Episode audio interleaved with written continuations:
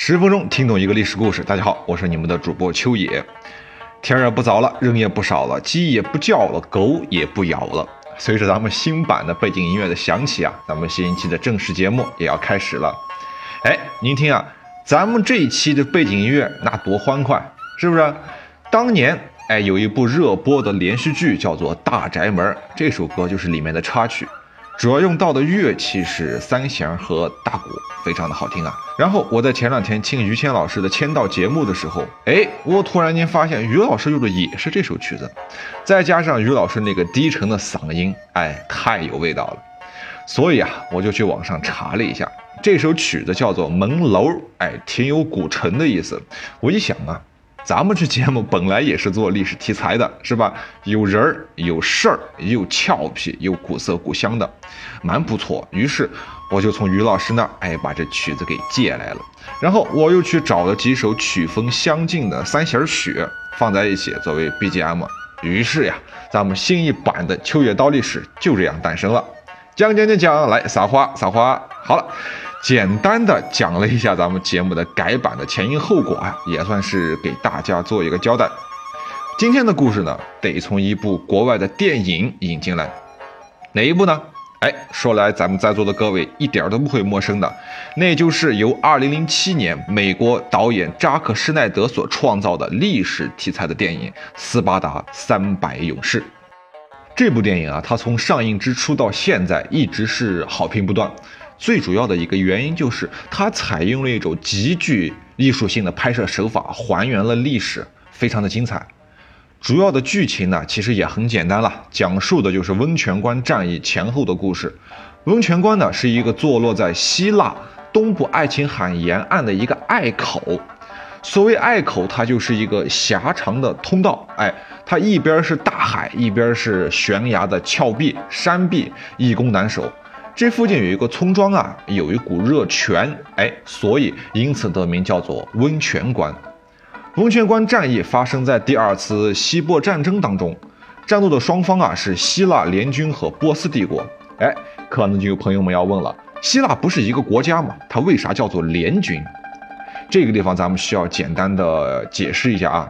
那个时期的希腊，它并不像我们现在艺术中的那样是一个完整的国家，它是由数百个啊大大小小的城邦国所组成的联合政体。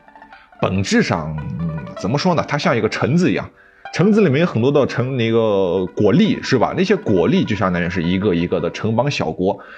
在整个橘子皮的包裹下组合在一起，就像是一个完整的水果，哎，一个完整的国家是一样的。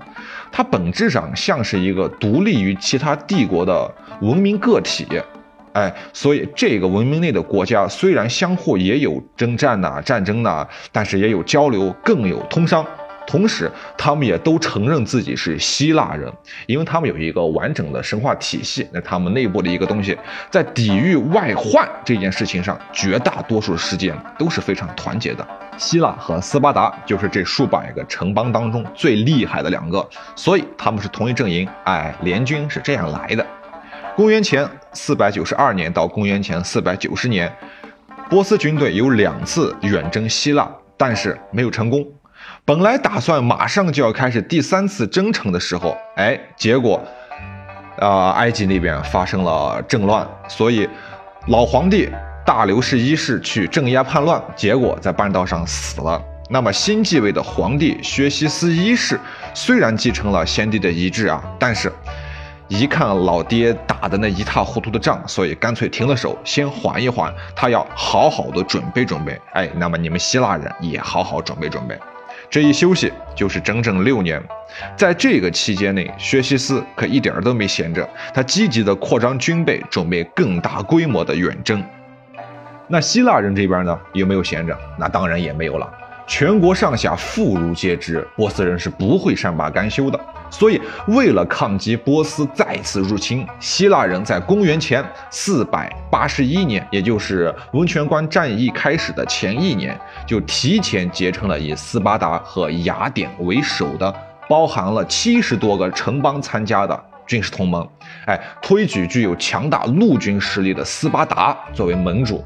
并且组建了希腊联军，准备迎敌。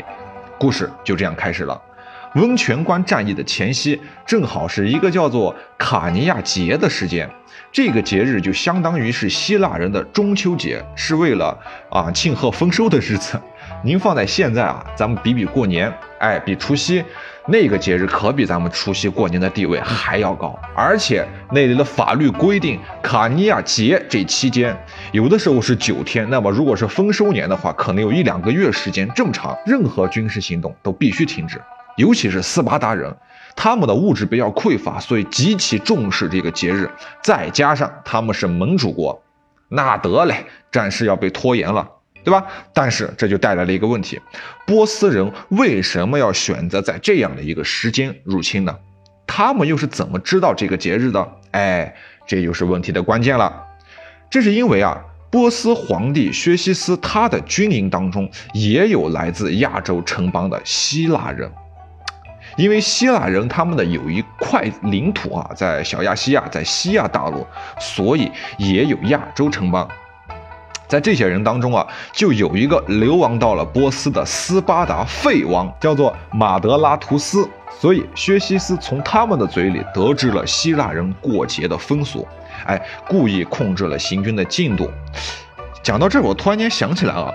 电影中的薛西斯，他是一个时刻被美女环绕着的诡异青年模样，看起来呢阴险狡诈，而且身高的比例特别不协调，反正嗯脸上又是那种金环啊，又是鼻环啊什么的，就怎么看怎么倒胃口吧。但是事实上的薛西斯真的是这样吗？其实不是的，他还是比较有文治武功的。您可以在百度上或者在某些平台上搜索一下他的图片，非常的帅。好，我们说回前面的内容。正是因为这个斯巴达的废王啊，叫做啊德马拉图斯，才使得波斯的大军能够在八月份就抵达温泉关，从而利用了希腊人，特别是斯巴达人虔诚信奉宗教的这个软肋。在抵达温泉关之前呢，波斯的使者甚至无耻地表示什么：“我们只需要你们的水和土地。”嘿嘿，这话听起来有点虚伪了，是吧？就是整个把你当傻子耍，就看你有没有那个心气儿。是吧？那希腊人这边有没有就此屈服呢？答案是肯定没有的。希腊各个城邦啊都没有屈服。不仅如此，雅典人还直接把波斯的使者扔进了深坑，而斯巴达人更直接，他们直接把来使啊扔进了一口大井。据说井里还有水和土。并且斯巴达人还嘲讽的建议井底的波斯使者尝试他们自力更生，哎，你自己爬上来，自己挖条通道。嘿，这一场景在电影中被重现的是淋漓尽致啊！那一脚我来回来去的看了无数遍，真解气。顺带一提啊。此后，薛西斯还是继续在派人前往希腊谈判，但是避开了斯巴达和雅典，这个也间接导致了后来最后只有七十多个城邦参与了这个战时联盟，而不是所有的城邦。当时有数百城邦啊，所以就这一点来说，薛西斯的外交策略，哎，非常的成功。OK，我们在这来进行一下双方的军事对比啊。波斯这边，从波斯军队到仆从国的部队。大约有三十万人，保守估计也有二十万人。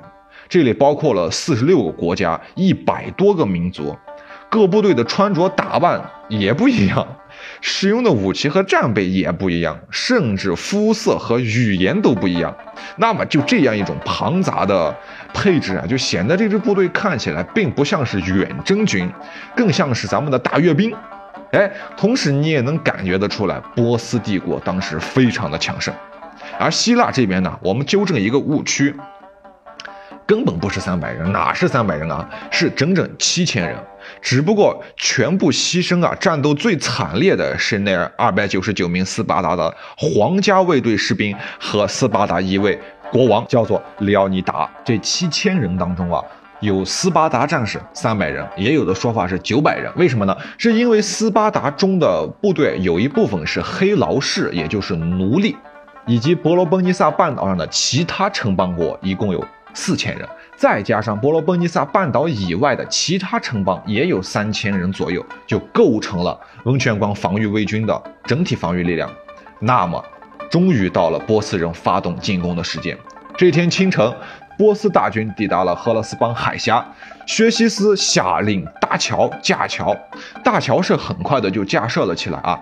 这大桥是两座铁索桥，一条是由埃及人搭建的，另一条是由腓尼基人建造的。但是两座桥是刚修好呀，突然间狂风大作，呼啊，一下就把桥给吹断了。薛西斯是大为愤怒啊！他不但杀掉了造桥的工匠，还命令人把铁锁哈整个扔进了海里，说是要把大海锁住。哇，这人真的是有点，有点那种天子气概啊！还命人用鞭子痛击海水三百下，惩戒大海，阻止他前行的罪过。那种万人之上的感觉，你可见一斑了。当然呢，最后桥还是造好了，不过由铁索桥变成了浮桥。工匠们呢，把三百六十艘战舰一分为二，一边一百八十艘，好，两个排列起来，用粗大的绳索、铁链捆在一起，就有点像火烧连船的那个感觉。哎，战船上呢，用木板和石板铺出两条道路，一条走人，一条走骡马。浮桥的两边呢，又装上了栏杆，以免人马坠入海中。哎，开战前，薛西斯还派人啊捎信给了希腊的守军，说波斯兵多将广，光射击出来的那些箭矢啊，就能把太阳光都遮住。但是自幼受过严格军事训练的斯巴达人啊，不但没有害怕，还嘲讽说道：“那太好了，我们可以在阴帘里杀个痛快。”然后得到消息后的薛西斯啊，他并没有着急进攻，又是耐心等待了四天。哎，他见到守关的希腊人并没有丝毫的投降的意思，这才下的命令要用武装，要用武装力量活捉这些不知好歹的希腊人。但是在大战开始前夕，薛西斯他仍旧不想放弃，他最后一次派使者去告诉那个。列奥尼达，如果他和他的军队愿意投降，那么波斯皇帝可以让他做全希腊的王。这个列奥尼达是这样回复的：“他说，如果你知道这个生命中什么最宝贵，你就不会成天垂涎觊觎别人拥有的东西。对我来说，为希腊光荣的死去，远比成为我民族的首领更为重要。”薛西斯恼羞成怒，发出最后通牒，让斯巴达人立即投降。列奥尼达轻蔑地说出了那句旷世名言：“想要，那你就来拿吧，Come and get them。”好了，咱们今天的节目就到这儿，后面发生了什么？下期节目咱们不见不散，拜拜喽。